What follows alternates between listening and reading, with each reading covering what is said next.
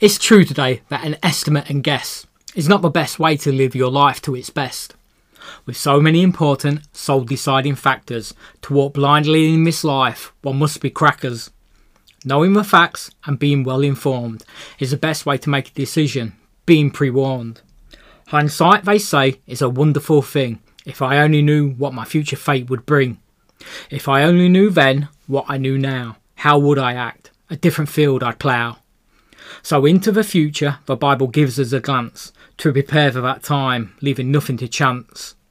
Life is fleeting, flying now by. King Jesus soon returning, appearing in the sky.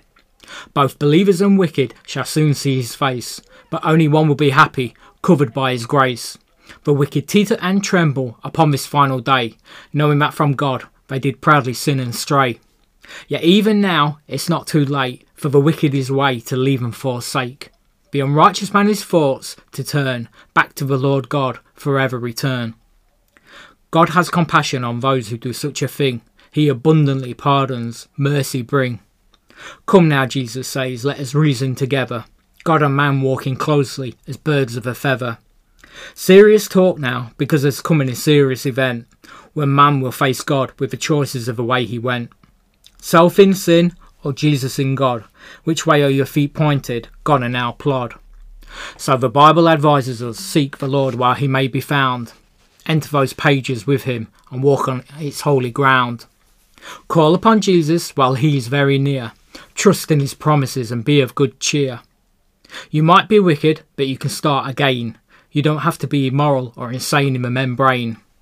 A right mind in you, Jesus will connect. A right spirit into you, he will lovingly inject. Now's the time before Jesus returns to man, to be covered in his blood, a red stained tan. Covered in his merits, making you clean, hid within his life, a holy sunscreen. Because coming in the cloud, King Jesus is soon expected. Don't waste the opportunity now, to him be disconnected. Think on now, debate it in your mind. Jesus offers a forgiveness open to all mankind. No small print hid, no catches behind a curtain.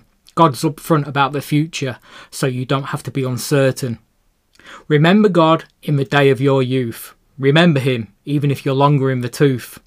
For time is ticking and ever ticking away, and there's going to be a reckoning for man made of clay. But before we get to all of that, Part 2 uncovers a worship copycat.